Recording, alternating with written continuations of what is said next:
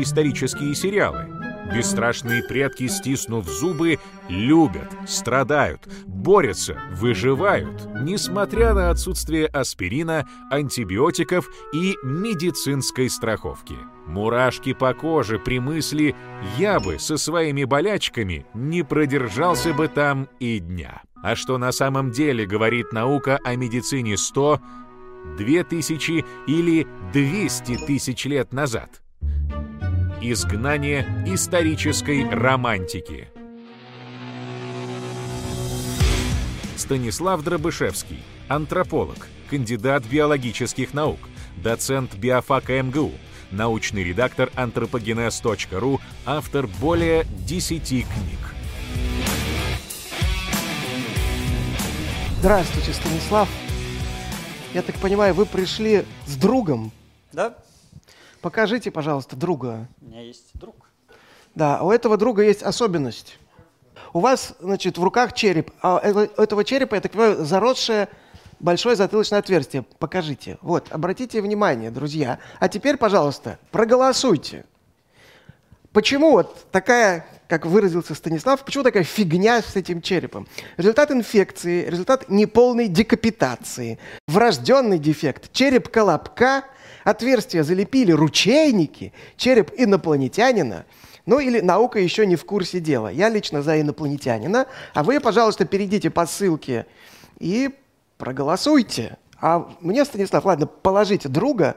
Скажите, пожалуйста, а, а вообще вот какой самый больной древний человек попадался в руки антропологов? Ну, кандидатов на самом деле несколько, но рекордсменом, наверное, таки является человек из Шинидара, Шинидар первый который прям совсем плохой. У него не было одного глаза, у него не было руки по локоть, у него не гнулись ноги, у него были стерты зубы, он был глухой, у него был шрам, шрам на, лбу, на лбу и скрюченный позвоночник, и прожил при этом дольше всех. А, но есть и другие инвалидики, и, собственно, об этом а, речи пойдет. А, вообще, относительно наших предков есть много всяких разных мифов.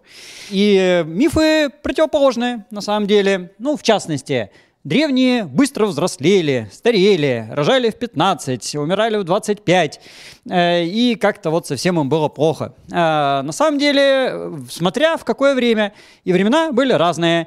Э, ну, если посмотреть, например, на австралопитеков, то самый старый австралопитек имеет возраст примерно 33 года возраст Христа практически. Но, с другой стороны, уже даже среди самых первых хомо э, обнаруживается персонаж из Маниси, бабулька, которой было такие, видимо, порядка 80 лет, судя по возвращению костей свода. Э, а среди хомо гильдебергенцев достоверно самый старый э, Симодлус Эсос 15, э, 5, то бишь, которому 35 лет.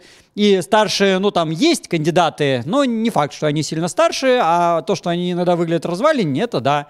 Вот, или Шанидар пятый, который старше того самого Шанидара первого, ну, которому лет 40, ну, может быть, 50 максимум.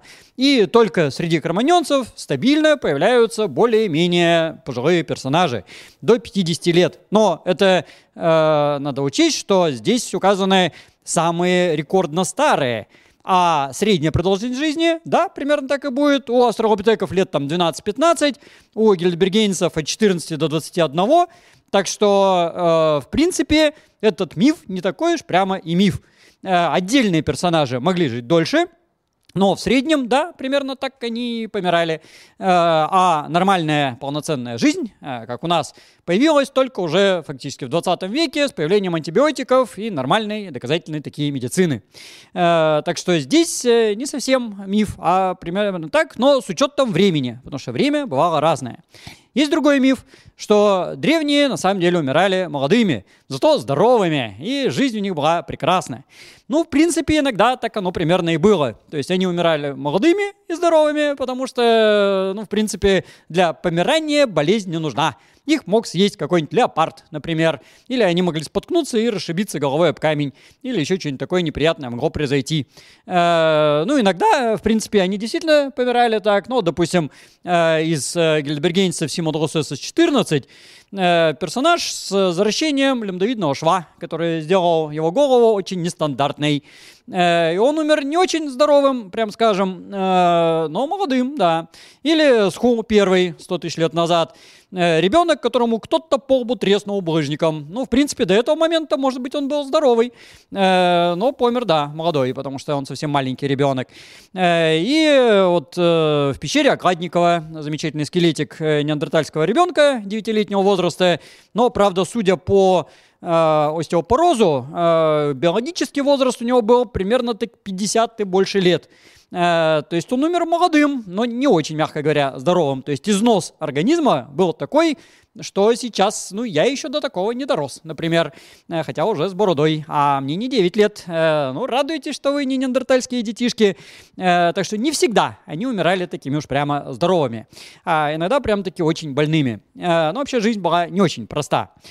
Ну и, собственно, отсюда вырастает следующая байка, что на самом деле древние люди прям постоянно болели, все время они травмировались, что-то у них там ломалось, хрустело, они голодали, им было совсем плохо.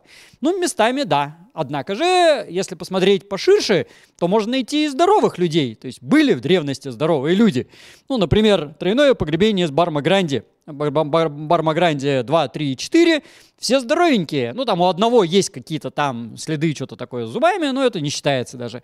А в принципе, их нормально рассматривали, и патологии нет. Ну, правда, из них двое подростков. Это как раз те, которые как бы вот молодые, здоровые, но при этом таки померли.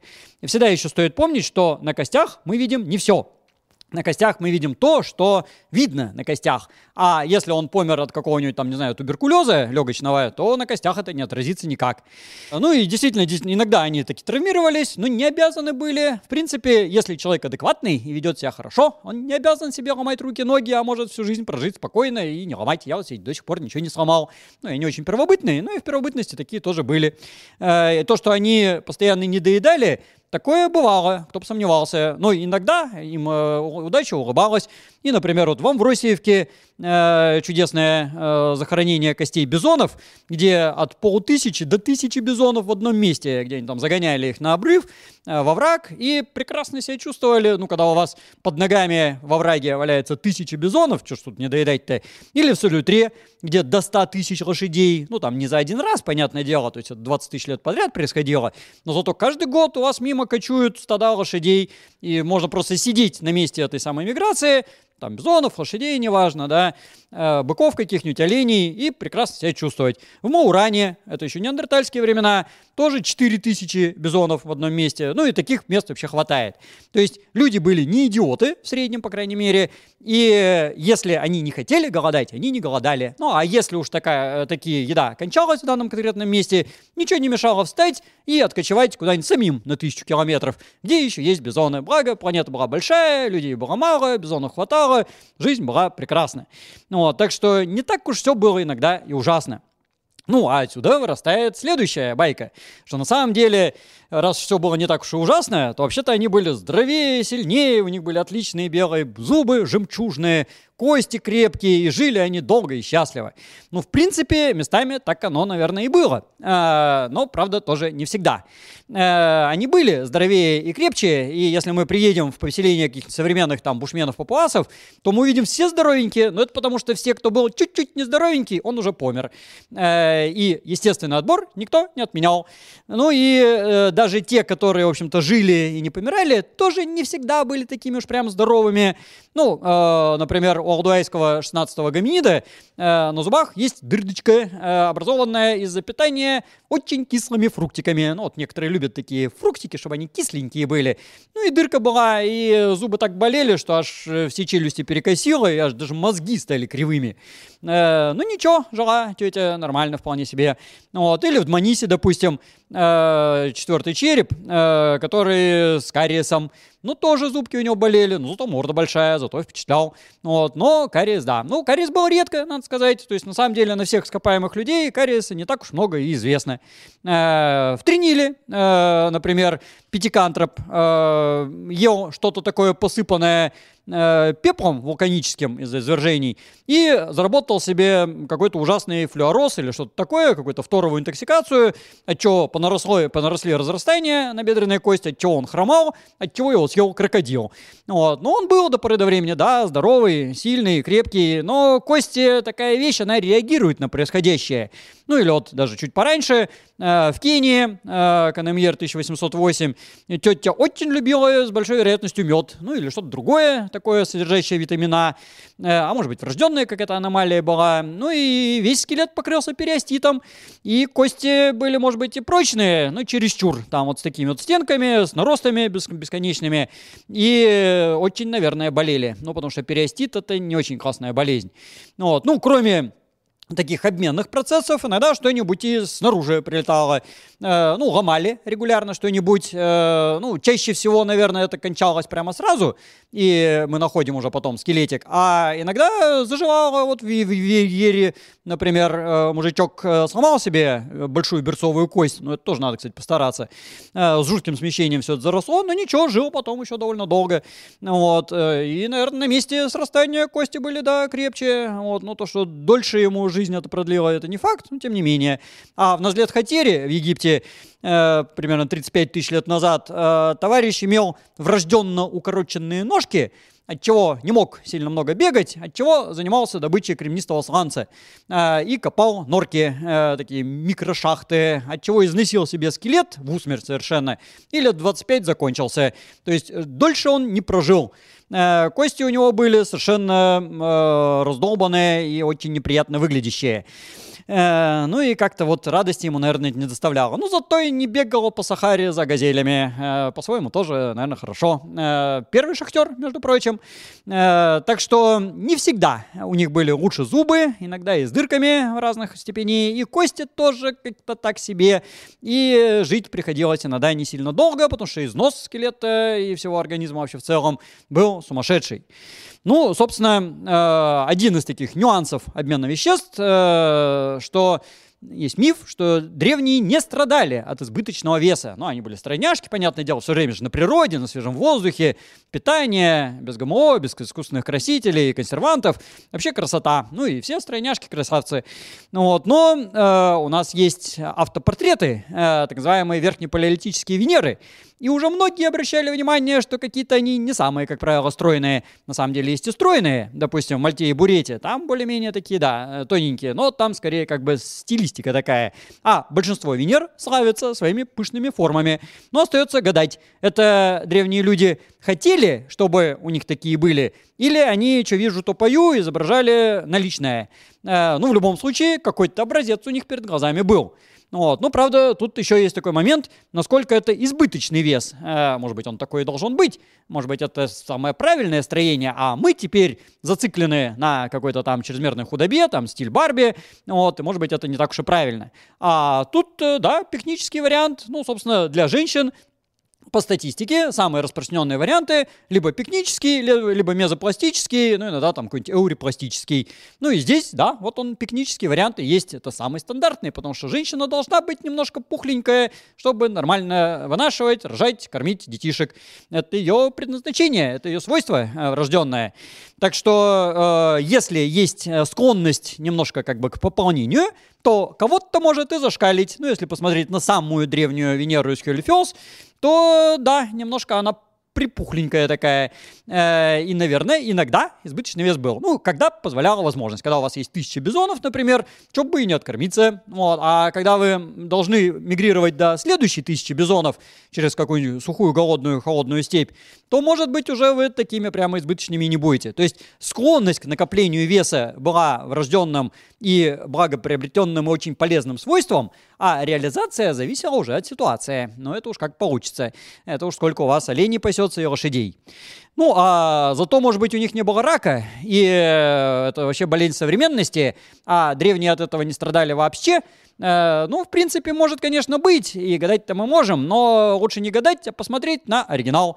А у нас есть такие оригиналы, и даже в самые наидревнейшие времена, и даже не совсем у людей, э, есть раковые заболевания. Ну, другое дело, что рак — это, э, ну, понятие такое широкое, честно говоря, да, там, э, злокачественное образование, и чаще всего кость просто не затрагивается, мы ее никак не увидим, и заканчивается очень быстро, так что, опять же, ничего на организме и на скелете-то особо не отразится. Ну, то есть на организме отразится фатально, нереально, а на скелете так, что мы ничего не найдем. Тем более, что и находки у нас, как правило, неполноценные. Но э, и даже при всех этих э, при, при входящих у нас есть примеры рака. И среди парантропов, допустим, СК-7923, и в Малапе какая-то опухоль, ну, скорее всего, правда, доброкачественная, такая добрая, качественная на позвонке. Ну, вот и в Деноледе, э, у Хомоноледе, и у неандертальцев несколько случаев, в том числе у классического неандертальца-неандертальца, который неандерталь. У него есть какие-то подозрительные дырочки с рваными краями в костях, так что, видимо, таки раковая опухоль у него была. Э, и маленький кусочек э, черепушечки сделан Триджис в Северном море, тоже с доброкачественной, но с кистой, э, которая тоже радость, наверное, не доставляла. Есть очень большое подозрение, что и у Лефера Си, первого такого мега-неандертальца, был рак. Ну и сапиенсы этого тоже не избежали. Ну, разных степеней, там, разных вариантов опухолей. Ну, вот у Кроманьона, который кроманьонец-кроманьонец, тоже вся рожа была в каких-то жутких наростах. Есть классическая реконструкция реконструкция товарища Герасимова, где он такой благородный дикарь, а есть современная реконструкция французских, по-моему, реконструкторов, где вся правда жизни. Э, ну и может это и не рак, но радости ему от этого, наверное, не, не доставляло. Э, ну и в Лимбуду, э, Лимдубу, э, на островах Хару тоже кости с какими-то дырдочками, и тоже, скорее всего, это была раковая опухоль. Ну, вот, ну еще до кучи скрапины там э, опухоль, но она, может быть, и не раковая. Так что рак таки был. И учитывая, что находок более-менее цельных не так уж у нас запредельно и много, Э, и даже учитывая, что часть из этого вполне себе доброкачественная, а не злокачественная, то есть не рак в узком смысле, но тем не менее, э, если мы это посчитаем в процентах, то очень такой немаленький процент получается. Ну, вот, поэтому рак это не болезнь современности. Это не потому, что у нас жуткие излучения сотовых телефонов, там вышек 5G, э, пища с ГМО и всякой вот этой бредятины, а потому что это глюк организма. И э, сейчас, может быть, его действительно больше рака, ну потому что мы доживаем до этого самого рака. Раньше у людей был шанс помереть от того, что его съел медведь, от того, что его прибил сосед, от того, что он помер от голода, от того, что он замерз там на морозе. Э, а теперь мы всего этого лишены, от чего-то мы помирать должны, но остаются сердечно-сосудистые заболевания и раковые заболевания. Ну, собственно, приходится болеть иногда раком. Ну, благо у нас такие есть медицина, и иногда можно взять и отрезать или какой-нибудь там химиотерапии, радиотерапии, еще чем-нибудь таким вылечить. Они этого не могли. Э, они были лишены возможности лечиться. Так что радуйтесь, э, если у вас диагностировали, вылечили, и вы теперь живы. Вот. Ну, к сожалению, да, бывает, что и сейчас с этим делом не справляются. Э, ну, зато, может быть, с женщинами все было хорошо. Они же были близки к природе и прямо вот легко рожали, прямо так вот чпок, и родили, э, и дальше пошли. Э, ну, может быть, иногда так оно и было. Э, более того, у нас же есть описание из недавнего прошлого родов у всяких там аборигенов, индейцев и прочих папуасов. Вот, и местами так оно примерно и описывается что там отошла в сторонку, родила. Более того, у многих народов даже обычаями предписывается женщине не помогать там где-нибудь в сторонке стоится какой-нибудь там родильный шалашик, какой-нибудь там чум, и вот женщина туда отправляется, рожай э, как-нибудь. Э, ну, в лучшем случае к ней пошлют какую-нибудь там повивальную бабку, которая тоже там та еще как бы бабка, э, а дальше уж как получится. Ну, собственно, поэтому потом они, да, все будут здоровенькие, потому что если хоть что-то по минимуму пошло не так, они тут же помирали. Ну и это отражается на нашем э, теле, на самом деле, потому что когда мы слезли с дерева, у нас была как бы такая дилемма. Для того, чтобы хорошо ходить и быстро на двух ногах, нужно иметь узкий таз, чтобы бедренные кости были близко друг к другу. Для того, чтобы рожать умных детишек с большими башками, э, надо иметь широкий таз. И как бы ерунда получилась. Ну, поэтому у мужчин таз уже в среднем, а у женщин таз шире. Э, мужики должны бегать за сайгаками по саванне, а тетки должны рожать больших умных детишек. Ну, у некоторых это даже зашкаливало. У неандертальцев, например, был очень широкий таз. Э, и детишки, да, наверное, более-менее нормально рожали встречались. Э, ну, в принципе, бывало. Но, с другой стороны, и у некоторых пятикантропов, у Сангерана второго, например, и у нескольких даже неандертальцев, ну, например, с Гибралтара первого, есть такая ерунда, как внутренний лобный гиперостоз. А внутренний лобный гиперостоз – это э, такое неприятное явление, когда гормональный фон у мужчин скорее как у женщин, а у женщин скорее как у мужчин. И про мужчин нам сейчас не интересно. А вот если у женщин, как у мужчин, то э, у них э, много мужских половых гормонов, начинает расти щетинка, у них голос становится вот такой, характер соответствующий, мускулатура, жироотложение по мужскому типу и проблемы с рождением, ну, на самом деле еще вначале с э, вынашиванием ребенка, потом с рождением, потом с выкармливанием. И у неандертальцев у нас несколько таких случаев известно. Э, ну, вот Гибралтар самый такой красивый, но не только он. И, может быть, это доставляло прям проблемы в масштабах вида. То есть не то, что в масштабах конкретного там Гибралтара первого, а прям таки в видовом масштабе.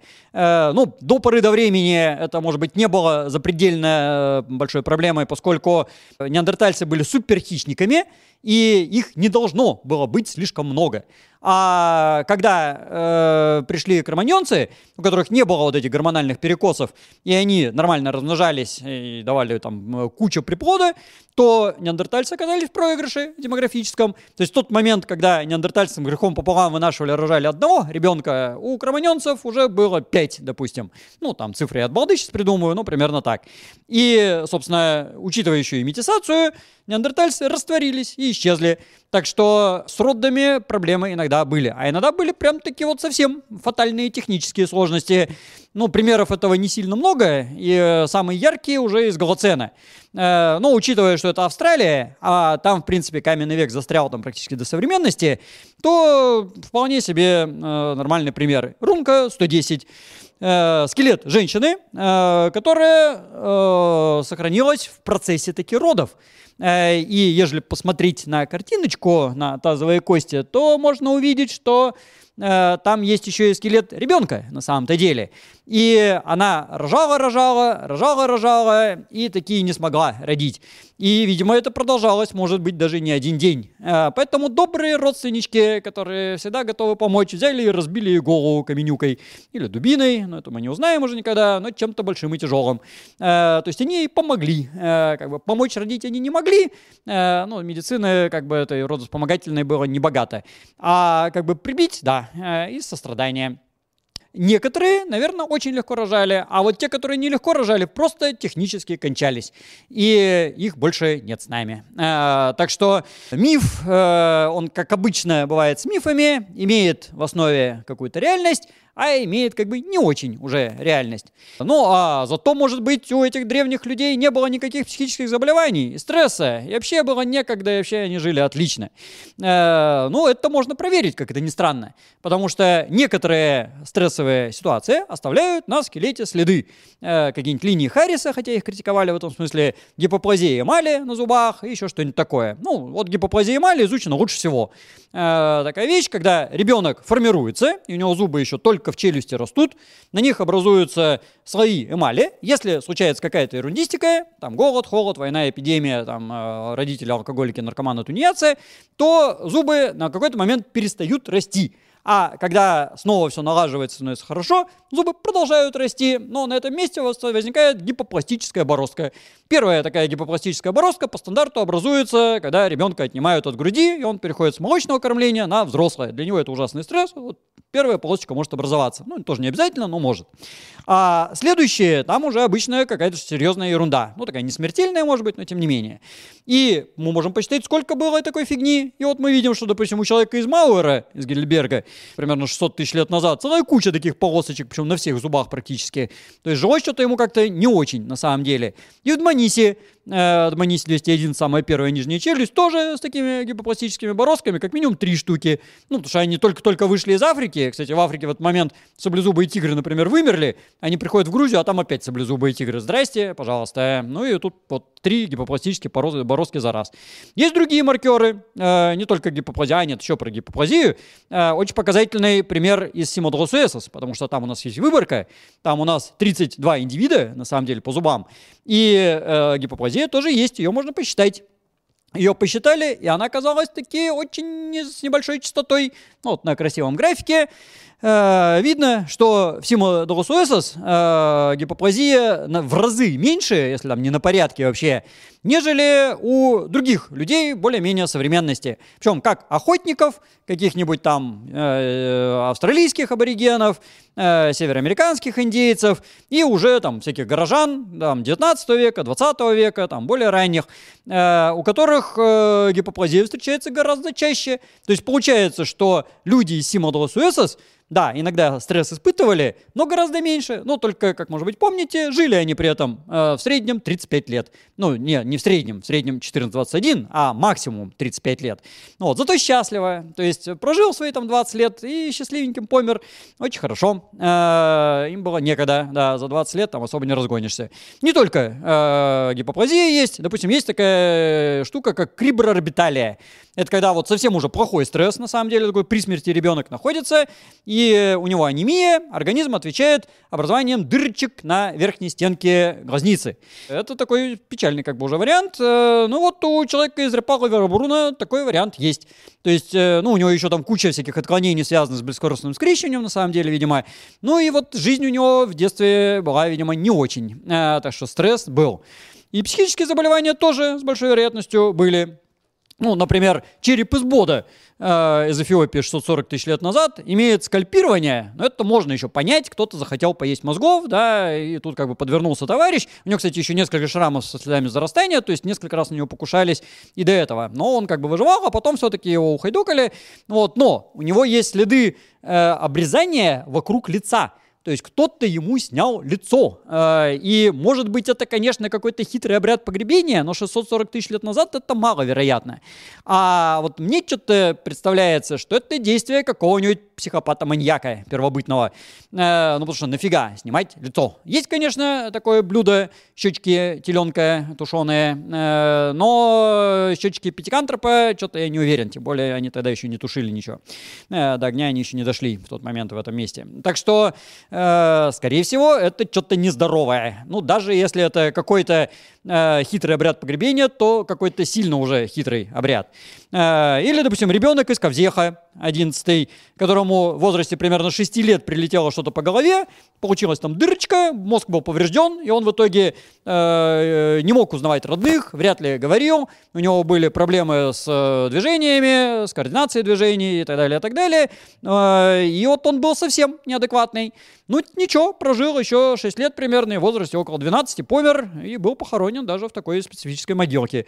Ну, а вдоль Невестойницы есть тройное погребение, и вот э, среди, средний из них, э, девушка вдоль Невестойницы 15, с таким количеством отклонений, что вот первый вопрос был, да, кто там рекордсмен, вот она кандидат туда же на самом деле, и в числе прочего многого всего, там всяких искажений, там конечности и остального, у нее, скорее всего, было слабоумие.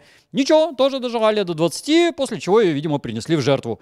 Э, ну, тоже какая-то польза. Э, так что и отклонения были, и врожденные, и приобретенные, и стресс иногда был, но в некоторых случаях жили такие хорошо. Ну, а, наконец, может быть, их зато хорошо лечили. И, может быть, э, травки, заговоры, природа, медицина. Э, ну, как известно, э, съешь лягушку из пруда, э, чай природная среда. Э, ну, в некоторых случаях, да, у нас есть такие примеры. Допустим, э, неандертальцы зельсидрона э, 50 тысяч лет назад ели ромашку с тысячелистником, э, тополиную кору, тоже помогает. В принципе, это фактически аспирин. Э, ну, я даже не удивлюсь, если они и подорожник какой-нибудь там куда-нибудь прикладывали, но подорожника там не определили, а вот это да, э, можно. Ну, это горькое, невкусное, ну, наверное, целебное. В Шанидаре э, четвертое погребение просто засыпано э, цветами, и там по 100 зерновых этих зерен пыльцевых в кучке э, от э, лекарственных растений. А у этого же индивида перелом ребра на спине со следами такого частичного заживления э, рядом с тем местом, где находится почка. А все вот эти вот цветочки используются для лечения таких почечных заболеваний до сих пор курдами этой же местности. Так что да, народная медицина, там каким-нибудь гадючим луком, если лечиться, можно, но как бы лучше все-таки все-таки не гадючим луком, а чем-то более эффективным. Ну, есть другие варианты и хирургические вмешательства, ну, правда, одно, строго говоря, э, в Лянгтеба на Калимантайне 30 тысяч лет назад, где товарищу ампутировали левую стопу. Ну, там прямо отпилили чем-то таким. Причем интересно, чем они вообще пилили 30 тысяч лет назад. Но умудрились. Такое тоже бывает. А, и человек жил довольно долго после этого, у него там кости переменились довольно основательно. А, есть и э, стоматологические операции в Репаро Верабруна и Репаро Фредиан. А, там очень похожие случаи, датировка там почти одна и та же, и все это в Северной Италии, где был кариес на зубах, высверлили кремневым острием, и залепили все это дело восковой пломбой, что хроматографическим анализом было установлено. Э, вот как бы стоматология каменного века вполне себе.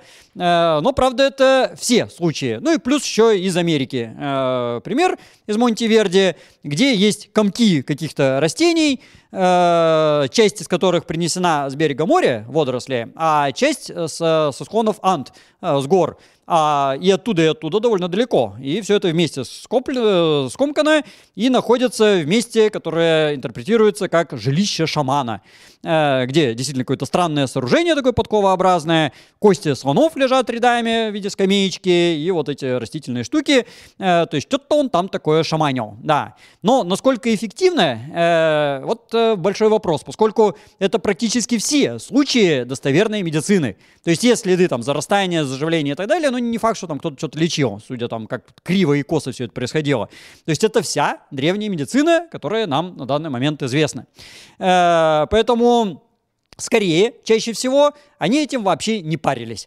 Э, ну, как писал, если не ошибаюсь, Адам Малярий э, про там 15 уже век, э, что на Руси э, все лечатся луком и водкой. Ну, в тот момент лук у них был гадючий, да, водки еще не было, э, поэтому лечились как могли. Э, а скорее всего, не лечились вообще, потому что большинство следов вот этих всяких э, травматологических и прочих не имеют следов заживления или очень слабенькие, такие, которые есть у животных. Ну, в принципе, у нас известен даже аллозавр какой-нибудь там большой ал, у которого куча там тоже переломов и частично с заживлениями вполне себе. То есть зверюшки тоже могут выздоравливать на самом деле. Ну и примеров таких, в общем, из палеонтологии хватает. Э, так что все-таки э, лучше не вот так, э, не с бубнами, колотушками и какими-то кремневыми там сверлилками, ну вот, а все-таки как-то чуть более продуктивно. Э, радуйтесь, что вы не пятикантропы, не неандертальцы, э, и все-таки живете в современности. Да, радуйтесь, друзья, радуйтесь. И давайте посмотрим результаты голосования. Результат инфекции все-таки, я считаю. Представляете, какая инфекция, как жил вообще человек с такой инфекцией, мне интересно. Можно жить вообще с такой инфекцией? Ну, когда я первый раз смотрел на этот череп, я тоже обалдел и думал, что, а может быть, через вот эти вот дырочки, ну, тут есть дырочки, э, как-то там кровоснабжение, что-то такое происходило. Ну, то есть чисто-чисто гипотетически, наверное, так можно. Но это чисто гипотетически, ни одной практической ситуации такой нету. Э, поэтому нет, это не след инфекции. И более того, это не, не полная декапитация, которая вот вторая по номеру, ну, потому что декапитация это а, отрубание головы. Если отрубить голову, человек жить не будет. Не рубите никому голову, не надо. Э, кто там третья? Это синенькая. 43% залепили ручейники. И это таки правильный ответ на самом-то деле.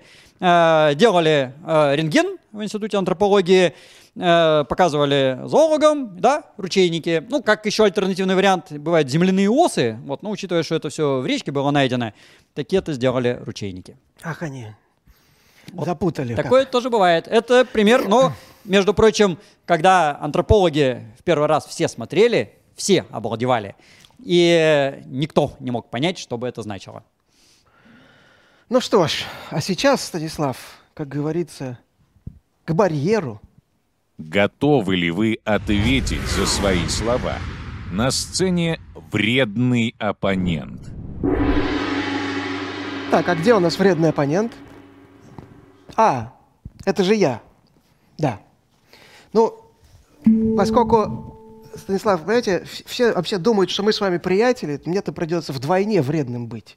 Вот. Но это несложно, потому что я столько лет э, вот это все молча выслушивал, но теперь я, наконец, скажу правду, что вот вся эта ваша антропология построена на даже не двойных, там, на тройных, четверных стандартах, постоянная подтасовка. Вот, например, ну, начнем с того, что вы буквально недавно совсем говорили, вообще показывая современного человека череп, что определить точно возраст просто ну, это невозможно. То там минус 10 лет, плюс 20, а тут у вас бац на слайде, австралопитеку 33 года. Ну, как Иисусу прямо, а? Вот это на кого рассчитано? То есть только совершенно безграмотный, наивный, доверчивый, подпавший под влияние значит, вашей харизмы человек в это поверит. Но, но не я, извините. Это, это веры никакой нет таким цифрам. Старичок у вас там, даже старичок, старушка, на самом деле, вот это из Дманиси, э, э, этот пожилой человек, пол его на самом деле неизвестен. Вы говорите старушка. 80 лет у вас написано. Я посмотрел даже вот, собственно, там э, Лорд Кипанидзе, вот эта вся команда, которая его следует, они просто пишут, что он старый. У вас уже 80 лет, все, посчитали. Как? На самом деле ответ прост, а, потому что это слайдик в презентации, а не научная статья. А, Возраст действительно определяется с большим трудом. И даже пятилетний интервал а, большинство антропологов, ну не большинство, но многие антропологи считают слишком смелым определением. А, И по-хорошему определяется там инфантилис, ювенис, адультус, матурус, синилис. Это такие очень неслабые интервалы, лет действительно по 20 на самом-то деле. Поэтому, когда мы определяем возраст австралопитека, мы определяем его не 33, конечно, года, а от там, 25 до 35 и там где-то, может быть, побольше. Ну, а средняя получается там где-то около 33. То есть это 33 плюс-минус, можно еще так отобразить. Ну, то есть вы, раз у вас, значит, не научная статья, а слайд, значит, можно зрителям морочить голову. Ну ладно, хорошо. То же самое Окей. с Маниси. Э, циферка 80 э, исходит из зарастания чешуйчатого шва. Потому что он зарастает где-то после 80 лет в среднем. Вот, так что, наверное, да. Бабушка, дедушка, вероятность выживания у Он бабушки тем более, он больше. даже нам не предок, это вообще какая-то тупиковая линия, поэтому как у него вообще процессы старения-то происходили, мы не знаем. Вообще без понятия. Может, ему не 80, может, ему 40. А? Может быть, запросто. Да, поэтому э, в статье в научной- Зафиксировано. Это все в прямом эфире, потом вырезать-то не получится. Да? Потому что э, в статьях, да, пишется старый индивид. Но э, я должен дать какой-то ориентир, потому что э, если по современным меркам взросления, то это, скорее всего, больше 80 лет. Э, в принципе, чрезмерное раннее зарастение швов бывает и до этого, но у него еще нет зубов. А зубы обычно в детстве-то не выпадают, ну, чаще всего.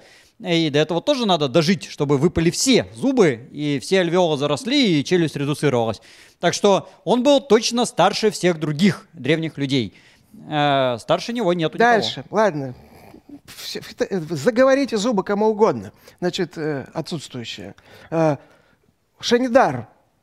У вас, вот вы, вы как, как всегда, сейчас тоже скажете, это популярная лекция, так, взятки гладкие, говорится, но вы просто постоянно из разных гипотез подбираете вот нужную вам под тезис. Вот э, пресловутая пыльца в Шанидаре. На слайде у вас там это замечательное там лекарственное растение. Ну, известно же давно, там даже исследования проводили, что там сейчас в этой пещере в современных отложениях та же самая пыльца лежит лекарственных растений. То есть никакие, конечно, это не лекарственные там э, средства какого-то неандертальского шамана. Это пчелы. То есть известно, что это пчелы. Там было пчелиное гнездо. Они таскали эту пыльцу, она так попала в могилу, и не нужно ничего тут придумывать, домысливать. А вы э, показываете, значит, нам пример доисторической медицины, якобы.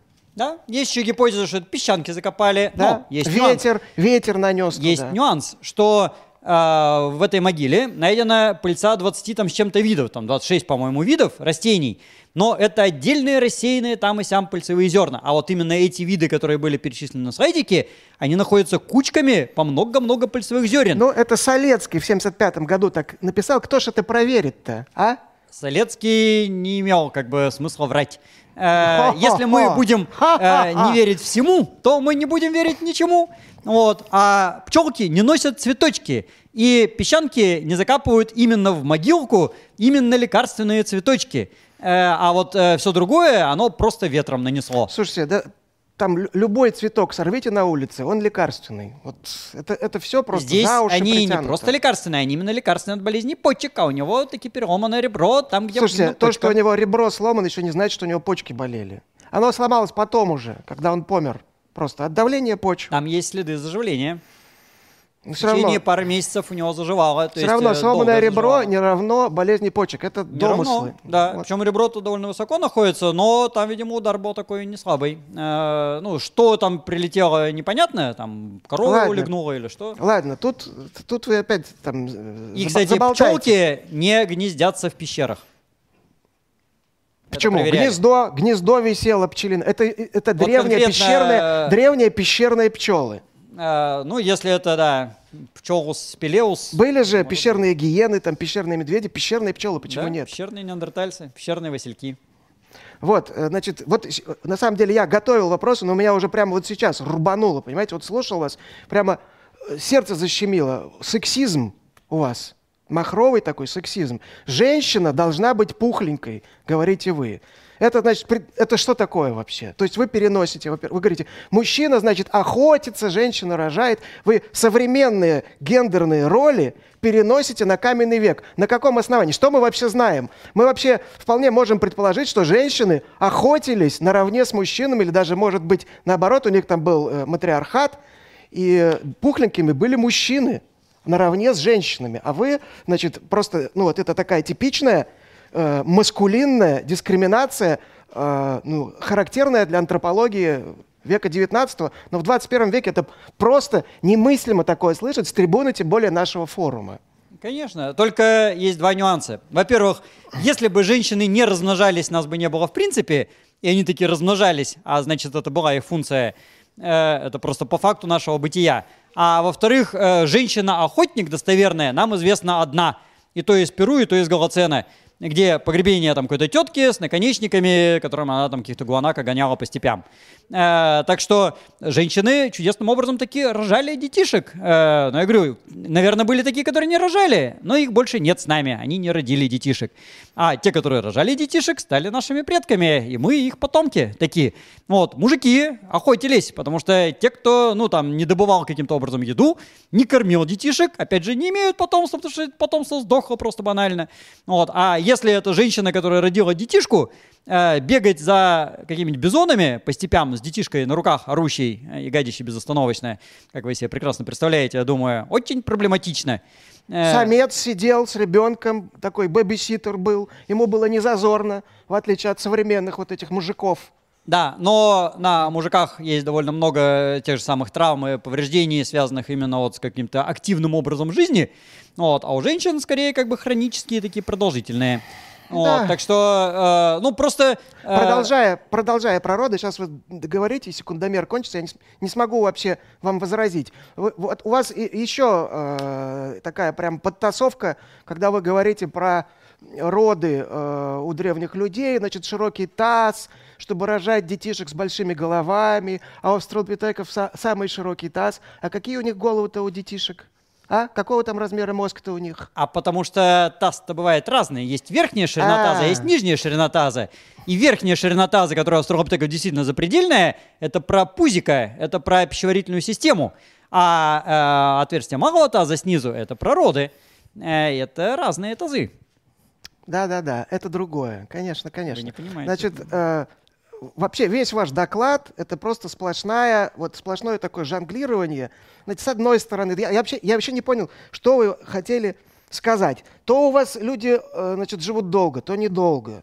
То много болеют, то немного болеют. То, значит, э, э, значит женщины рожают хорошо, то они не рожают, там, умирают постоянно, то есть у вас и так можно повернуть, и эдак, и вот какой вывод вообще из всего этого? Вывод в том, что жизнь сложна. И люди бывают разные, ситуации тоже бывают разные. Поэтому за многие миллионы лет, на всякий случай, на территории всей планеты происходили разные ситуации. И было и так, было и эдак. Некоторые очень много болели и помирали. Некоторые были здоровые и жили до старости. Кто-то голодал, а кто-то шиковал. И люди были тоже люди и они отличались друг от друга. Так же, как и мы с вами. Вот у меня болят зубы, и там нету их практически, да, у вас там что-то еще, наверное, может быть, не знаю, ну, с зубами всяко лучше. Вот. И поэтому усреднять э, как бы разных людей и имеет иногда смысла, да, там на каких-то случаях, а иногда не имеет. Ну, не убедили, Станислав, не убедили, но ладно, время вышло, поэтому мы переходим к... Да, сначала я попрошу зрителей оценить вредного оппонента. Достаточно ли я был вредный? Куда вы пошли-то? Сбежать хотите? Еще вопросы? Ха-ха! Так, проголосуйте, пожалуйста. Был ли э, вредный оппонент добрым или он был не очень добрым? Шапочку я сниму. Так, теперь переходим к вопросам. Итак, вопрос от Карла Августа Аванти лекари глубокой древности с какими травмами чаще всего имели дело? Бытовыми, полученными на охоте или нанесенными пациенту его же сородичами? Можно ли предположить существование табу на медицинскую помощь в отдельных случаях? Например, если рану нанесло тотемное животное, есть ли подобные традиции у современных охотников-собирателей? Э, на самом деле, чаще всего, конечно, травмы были какие-то бытовые, они же, собственно, нанесенные, причиненные на охоте, потому что быт это и есть охота. Если человек бегает где-то по сельской местности и гоняет э, коров, то рано или поздно он получит копытом в лоб или в ногу. Э, чему есть чудесная статистика по неандертальцам, где есть даже такая родео-гипотеза Тринкаусом выдвинутая, а потом, кстати говоря, им же похороненная обратно. Но, тем не менее, статистика такая, что количество травм э, по процентам по частям скелета у неандертальцев чудесным образом похоже на то же самое у ковбоев, участвующих в Родео. Так что, видимо, с этим и имели дело. Ну, другое дело, что шаманы, как правило, они так очень относительное дело имели. И вторая часть вопроса, как там? Можно ли предположить, что они табу на медицинскую А. помощь в отдельных случаях, например, если рану нанесло тотемное Да. животное? А, предположить можно. И в некоторых случаях что-то такое более-менее известное в этнографии, но очень туманно. Как правило, тотемные животные, их нельзя есть, на них нельзя охотиться, а чтобы от них нельзя было лечить, вот, ну, это как-то крайне сомнительно. Ну, там может быть, что, допустим, священный крокодил, если там кого-то жрет, то не спасайте человека, потому что крокодил священный, ему хочется поесть. Ну, вот такое да, но это не, не пролечить, а нельзя спасать. Такое может быть. А вот чтобы нельзя лечить, ну, если уж как бы могут лечить, то что бы и не полечить. Вот, так что э, каких-то ограничений на лечение не было, потому что банально не было особо лечения как такового. Так, Станислав, сейчас у нас будет блиц. То есть я прошу вас в течение трех минут отвечать на вопросы максимально лаконично. Итак, э, Юрий Долганов. Справедливо ли сказать, что будь у наших предков современная медицина, они жили бы столько, сколько и мы? Или все же они не могли бы прожить столько же, несмотря ни на какие ухищрения? А, Смотря какого момента, если это начиная с каких-то там Homo erectusов, я думаю, смогли бы прожить сколько мы. Э, ну, шимпанзе на самом деле живут сколько мы, примерно там чуть поменьше. А если это времена какие-то совсем обезьяне, то, наверное, технически не смогли бы. Вопрос от Константина. Мне интересно, могли ли сохраниться на отдаленных островах Индонезии или в лесах Амазонии отдельные виды хома наподобие хоббитов? Если не сохранилось, то какой самый молодой подобный вид? Могли бы, но по факту мы таких не знаем. Ну, у нас есть орангутаны и гибоны, в принципе, вот они сохранились, собственно, что бы и не сохраниться какому-нибудь хоббиту. Но поскольку люди залезли везде, то хоббиты были до поры до времени, а потом кончились. Э, Самые молодые известные, это, собственно, флоресские хоббиты 50 тысяч лет назад. Э, Первая датировка была сильно меньше, байки про этих Эбугога говорят, что они там до 16 века дожили, но это байки. А объективно мы знаем только 50 тысяч лет. Вопрос от Андрея. Есть ли какие-нибудь болезни, которые наблю- не наблюдались у древних людей, но стали обычными для человека современного? Э, чтобы прям вообще не наблюдались. Ну, наверное, те, которые не отражаются на скелете. Э, не знаю, какая-нибудь аллергия, например. Э, то есть в древности аллергии, ну, вообще, наверное, маловероятны были, потому что, опять же, либо быстро помирали, либо у них вырабатывалась там устойчивость какая-то невероятная ко всему на свете, ну, что-то как-то так. Ну, вот, но по скелету мы это не определим. От Сергея вопрос. Какие гипотезы объясняют тенденцию уменьшения массы мозга среди представителей нашего рода? Может ли ситуация измениться? Э, Гипотеза, объясняющая уменьшение массы мозга, Да. А, Есть две основные гипотезы. Первая в том, что структура поменялась в лучшую сторону, и процессор заменился на более качественный, и при меньших размерах стало больше выдавать эффекты. А вторая версия то, что мы действительно тупеем объективно, и у нас меньше мозга и хуже производительность. Но зато нас много, а поскольку конкретный мозг универсальный, то каждый может решать свою какую-то маленькую задачку, а поскольку у нас 8 миллиардов, мы решаем все задачки. Э, ну а есть еще, конечно, гипотеза, что все это статистический глюк. Недавно, кстати, на эту тему статья какая-то была. И ни о чем это особо не говорит. Вопрос от Юрия. С учетом раскопок в пещере на севере Марокко, я так понимаю, это э, эти самые... Безмун. Как изменились представления о происхождении и возрасте Homo sapiens? Ну, вы поняли, А, что это. ну да. это... Джебел Ирхут. Джебель Ирхут, видимо, да. А, ну, на самом деле, не принципиально поменялись, потому что череп-то там был известен давно, там так что датировки стали более древние, нижнюю челюсть нашли, которая, кстати, сделала его более архаичным, чем он до этого выглядел. Э, И э, тут э, не воззрения о происхождении сапиенса поменялись, а такие штампы, опять же, новосделанные мифы. То есть, что там, человек возник 100 тысяч лет назад, нет, 200 тысяч лет назад, вот теперь там датировка 300, теперь 300 тысяч лет назад. Но это некий штамп. Сам череп от этого не изменился, все осталось прежним. Так, Блиц, все, пять вопросов у вас. Э, Поехали дальше уже в более спокойном темпе, но все равно вопросов много. Вопрос от Андрея из Архангельска. Ну, на самом деле, ответ очевиден. Страдали ли от кариеса древние люди? А, Я даже сегодня уже пример Да. приводил, да, Да, страдали. да, А, Самый страдательный это человек из Брокенхилла, у которого почти все зубы были поражены тяжелейшим кариесом. Но э, до неолита таких случаев немного. В Кибаре один зуб, да, вот этот э, Брокенхилл, в Дманисе где-то там еще есть, но их немного таких. И тем более Брокен Хилл там какой-то вообще патологичный. Такой, он не- весь не несчастный, он как раз кандидат на рекордсмена. Он был очень несчастный человек. Вячеслав Антонов из Петербурга спрашивает. Иногда создается впечатление, что некоторые антропологи разбираются и искренне хотят тщательно анализировать те или иные особенности организма людей куда лучше, чем многие дипломированные врачи в поликлиниках, которым лишний раз лень взглянуть на принесенный пациентам рентгеновский снимок. Как в наше дне время взаимодействует физическая антропология и медицина с целью получения практически полезных результатов для лечения людей? Ну, у антропологов не стоит очередь из неандертальцев э, в коридоре поликлиники. Ему не нужно как бы дать результат.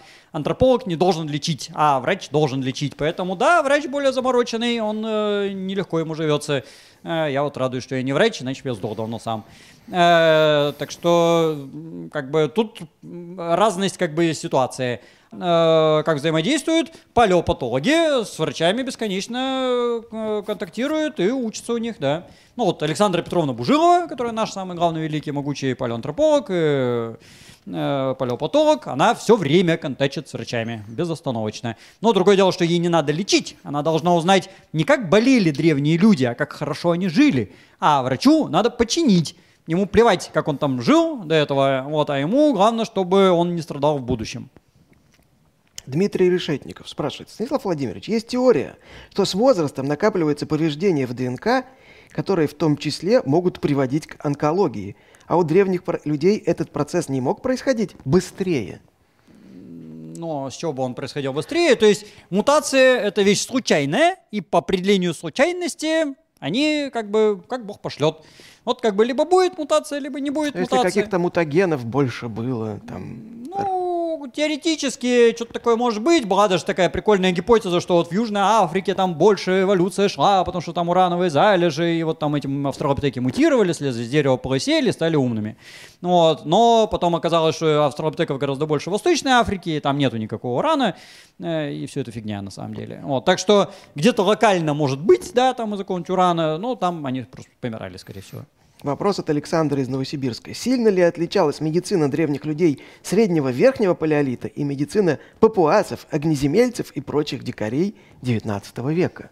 Э, вообще, я думаю, никак. Вот э, с этим гадючим луком, то, что я приводил пример, а вы раскритиковали, это пример того, как у неандертальцев 60 тысяч лет назад и у современных курдов на этой же территории эти же самые э, лекарства используются для того же самого. Ну, потому что химия растений не поменялась, биохимия человека не поменялась, поэтому да, можно ту же самую медицину применять. Ну и какой-нибудь там перевязать перелом, его хоть там березовым лыком, хоть там тряпками перевязывай, как бы все одно и то же перевязка получается.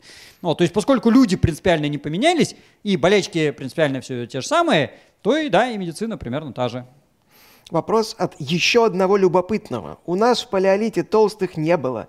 Известны ли ископаемые жертвы своей неумеренности или излишней разборчивости в еде? Э, Ну, к сожалению, по скелету вообще э, жироотложение неустановимо. Это вот беда. То есть, э, когда мы находим скелет, мы не знаем, толстый он был, тощий, э, жировая компонента слишком быстро накапливается и исчезает, чтобы мы ее могли диагностировать по костям. Поэтому только по фигуркам. Ну, кстати, про фигурки можно еще добавить, что э, недавно была чудесная работа, где посчитали корреляцию между климатом и толщиной фигурок. И оказалось, что корреляция там маленькая, но такие есть. То есть, когда им было хуже, они фигурки тащее. А когда климат был как бы лучше, э, ели они, видимо, лучше, они толще становятся фигурки. Так что, видимо, они такие отражают реальность. От Владислава Хлебанова вопрос. Сможем ли мы когда-нибудь узнать, чем в основном болели древние гоминины, такие как сахилантроп, арарин, ардипитек? Имело бы смысл в этой связи сравнивать их с болячками не только современных людей, но и родственных нам шимпанзе. Наверное, так и делают. Э, Ну, в принципе, да, только другое дело, что на обезьянах, вот прям такой вот до человеческих еще обезьянах, патологий практически нету вообще никаких, ну, кроме там погрызов хищников каких-нибудь, э, потому что они слишком уязвимы. Если у них начинается какая-то патология, которая тем более затрагивает кость, эта обезьяна просто помирает. Вот. Единственное исключение значительное, которое я знаю, это исследование современных гибонов, у которых там до 20 там, или даже больше, по-моему, процентов переломов костей, потому что они регулярно падают такие с деревьев. Они брехятся и там прыгают по веткам, и иногда да, рушатся с этих пальм своих, вот, и разбиваются. И даже заживают там эти зажившие переломы на самом деле. Вот. Но на ископаемых обезьянах я, честно говоря, вот так на вскидку не вспомню ни одного примера патологии. Они все здоровенькие. Вопрос от Сильвии из Томска. Сторонники естественных родов любят говорить, что раньше женщины репродуктивного возраста все время были или беременными, или кормящими. И, мол, именно на это рассчитан женский организм, а любые отклонения от природной программы вредят. Есть данные, как многократные роды влияли на скелет женщин и их здоровье в целом. А, ну, это современные данные прекрасно есть. То есть, да, действительно, они все время были или беременные, или кормящие, там, рожающие. И во время очередных родов они умирали. Ну, только они помирали, да. И демографическая кривая практически для всех популяций женская имеет два пика. Первый пик примерно в 20 лет – это первые роды, второй примерно в 40 лет – это последние роды. И, ну, если вот она уже последний раз родила, и дальше она будет жить там и до 80, вот эта бабушка будет маниская. Вот, но, скорее всего, она просто уже кончится, и на этом месте все, как бы. Поэтому, да, они все время рожали, но только они быстро кончались, поэтому и средняя продолжительность жизни вот такая, э, там эти там 20-40 лет получаются. Вопрос от Анны из Нижнего Новгорода. На некоторых Венерах видны узоры, в первую очередь на животе. Может ли это быть шрамирование или татуировка, как в Древнем Египте? Какие вообще гипотезы относительно этих узоров? А, именно такая гипотеза и есть, что это, скорее всего, шрамирование. Татуировка вряд ли, потому что палеогенетика показывает, что они все темнокожие были, там не особо татуировку будет видно. А скарификация шрамирования, да, она известна этнографически там у кого угодно, там и в Австралии, в Америке, там где хочешь, ну, где там более-менее темнокожие, там в Африке, само собой. И, скорее всего, там такая была, тем более, что в дольних вестойницах, где вот самая такая это, э, со штришками это Венера, э, из глины сделанная, там же на черепушках мужиков, правда, э, есть э, шрамирование именно на черепах, на самих, как бы, там как минимум три, по-моему, или четыре таких примера. Ну, вот, так что скарификация у них точно была. Ну, вот, но у мужиков была на лбу, а у женщин, видимо, на теле. Что мы вот по фигурке видим. Следующий вопрос от Константина Ступина. Мне кажется, что он прям к следующему докладу. Достоверно ли показана операция на черепе в сериале «Рим»? Но мне кажется, что это прямо вот следующий наш доклад будет про Я римскую. не смотрел, честно говоря. Ну, вы не смотрели, и вот у нас будет про Рим как раз доклад, и там, я думаю, прокомментирует коллега. А, следующий вопрос от Федора Ездакова. Как люди набирали калорийность до оккультуривания злаков? Не могу представить рацион древнего с учетом его большой физической активности и затрудненным доступом к высокоэнергетическим продуктам. Ну, если вы будете питаться жиром с горбов бизонов, практически исключительно, то это куда как более калорийная пища. Ну, и собирательством они забирали, с- занимались бесперерывно. То есть э, злаки собирали еще и австралопитеки. Э, крахмал злаков известен с зубов человека из Симодель элефанти. Это древнейшие люди в Европе, там миллион триста тысяч лет назад. Э, и злаки ели всегда, на самом деле. То есть вот сколько сейчас изучают этот зубной камень, а его сейчас регулярно изучают у неандертальцев, кроманьонцев, у кого угодно, там эти крахмальные зерна есть. Ну, то есть вопрос, сколько они могли насобирать, как бы понять, что это там не хлебушек печеный, вот, но они старались как могли. Вот, и если беспрерывно ползать по грядкам и собирать, ну, дикорастущее, то можно вообще насобирать вполне себе. Вопрос от Рейкшиль. Отражается ли на костях сахарный диабет? Если да, то страдали ли древние люди от таких проблем? Я помню, у неандертальцев кик-кобы что-то такое было, кстати. А, ну, у ки- кобыль там большой вопрос, потому что там есть повреждение пальцев ног. Бужилова, кстати, предположила. Да, но там целая куча вариантов, что там и то, и другое, и обморожение, и он подскользнулся на склоне, э, обменные какие-то вот эти вещи, то есть варианты могут быть. Проблема всегда в таких случаях одна и та же, вот со всеми этими случаями, и диабетом, там чем угодно, что кость, она довольно стандартно реагирует на любую фигню. То есть она либо образует дырки в себе, э, остеопороз какой-то, либо наоборот разрастание, э, какой-то гиперостоз. И э, как бы понять по самой кости, что на нее воздействовало, очень проблематично бывает. Она не сильно специфично реагирует. Э, Дина Харманская. У всех ли наших предков были зубы мудрости? А, нет, не у всех. А, зубы мудрости это третьи маляры, самые последние. И первый случай исчезновения третьего зуба мудрости, если я правильно помню, это из э, Лантьяне, э, из Чинзяо, там нижняя челюсть, а там что-то под полмиллиона, если не больше, там я не помню точно А у датировку. какого-то из ранних хома разве не было такой А же может быть, темы? уже и у ранних хома То есть каких-то. это же больше миллиона. Ну вот я на скидку так, я помню вот из Лантяне точно, а наверное что-то и более древнее есть. Ну вот. А потом именно у азиатских э, людей это сплошь и рядом. Э, и в Чинюшане, и в э, Пенху, и в Байшие, и там еще где-то там много-много таких случаев. Ну вот недавно там в Харбине найденный череп, там еще какие-то есть. Ну вот, так что, видимо, это фишка дальневосточных вот этих вот препалеоантропов, которые на самом деле денисовцы. Да, именно так. Станислав, вам предстоит выбрать, кому достанется за лучший вопрос ваши две книжки «Расоведение» и «Антропология», изданные в центре Архе. Кто самый лучший вопрос задал? Их было некоторое количество. Значит, про лекарей э, глубокой тревности, которые там с какими травмами чаще имели дело, страдали ли древние люди от кариеса, как там антропологи с современными врачами взаимодействуют, про повреждения в ДНК, приводящие к онкологии, медицина древних людей отличалась ли от медицины папуасов, э, значит, в- в- э, известны ли ископаемые жертвы неумеренности, Значит, как там изучают э, болезни ардипитека, рарина и прочих. Значит, про естественные роды у древних женщин, про узоры на Венерах, про операцию на черепе в сериале «Рим», но это, наверное, следующему докладу. Значит, э, про, жили ли бы столько же древние люди, если бы у них была современная медицина. Значит, какие там самые молодые исчезнувшие виды хома. Э, Есть ли какие-нибудь болезни, не встречавшиеся у древних, ставшие обычными у нас? Гипотезы уменьшения массы мозга? Значит, изменилось ли представление о происхождении Homo sapiens после Джебел Ирхуда? Отражается ли на костях сахарный диабет? Как наб- Как набирали калорийность до культурных знаков? И про зубы мудрости. А, Давайте про взаимодействие антрополога с медиками. А, Потому что он А. немножко так выделяется из общей массы, и он актуальный. Вячеслав Антонов, наш постоянный зритель и участник форумов из Санкт-Петербурга, получает книжки «Расоведение» и «Антропогенез» Станислава Дробышевского. Подпишите, и мы отвезем в Петербург. Так, сейчас давайте посмотрим, как зрители оценили вредного оппонента, то есть меня. Ого! Спасибо за доверие. Так что, может, приз достанется мне все-таки в конце дня. Спасибо. Так, теперь, Станислав, вам уже подарочки от форума «Ученые против ИФ» и наших партнеров.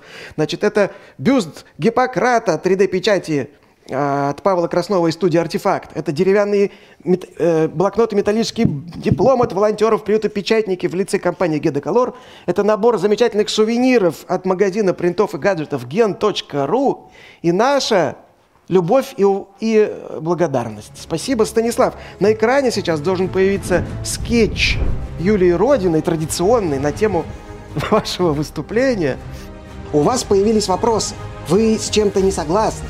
Пишите комментарии с хэштегом постскриптум.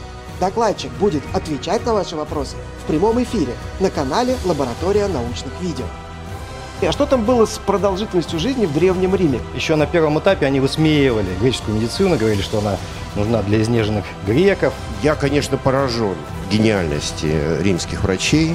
Я не верю, что римский легионер таскал с собой эшелонированную аптечку. Там говорится, что не надо никому оказывать бесплатную медицинскую помощь. Мешало бизнесу. в основном.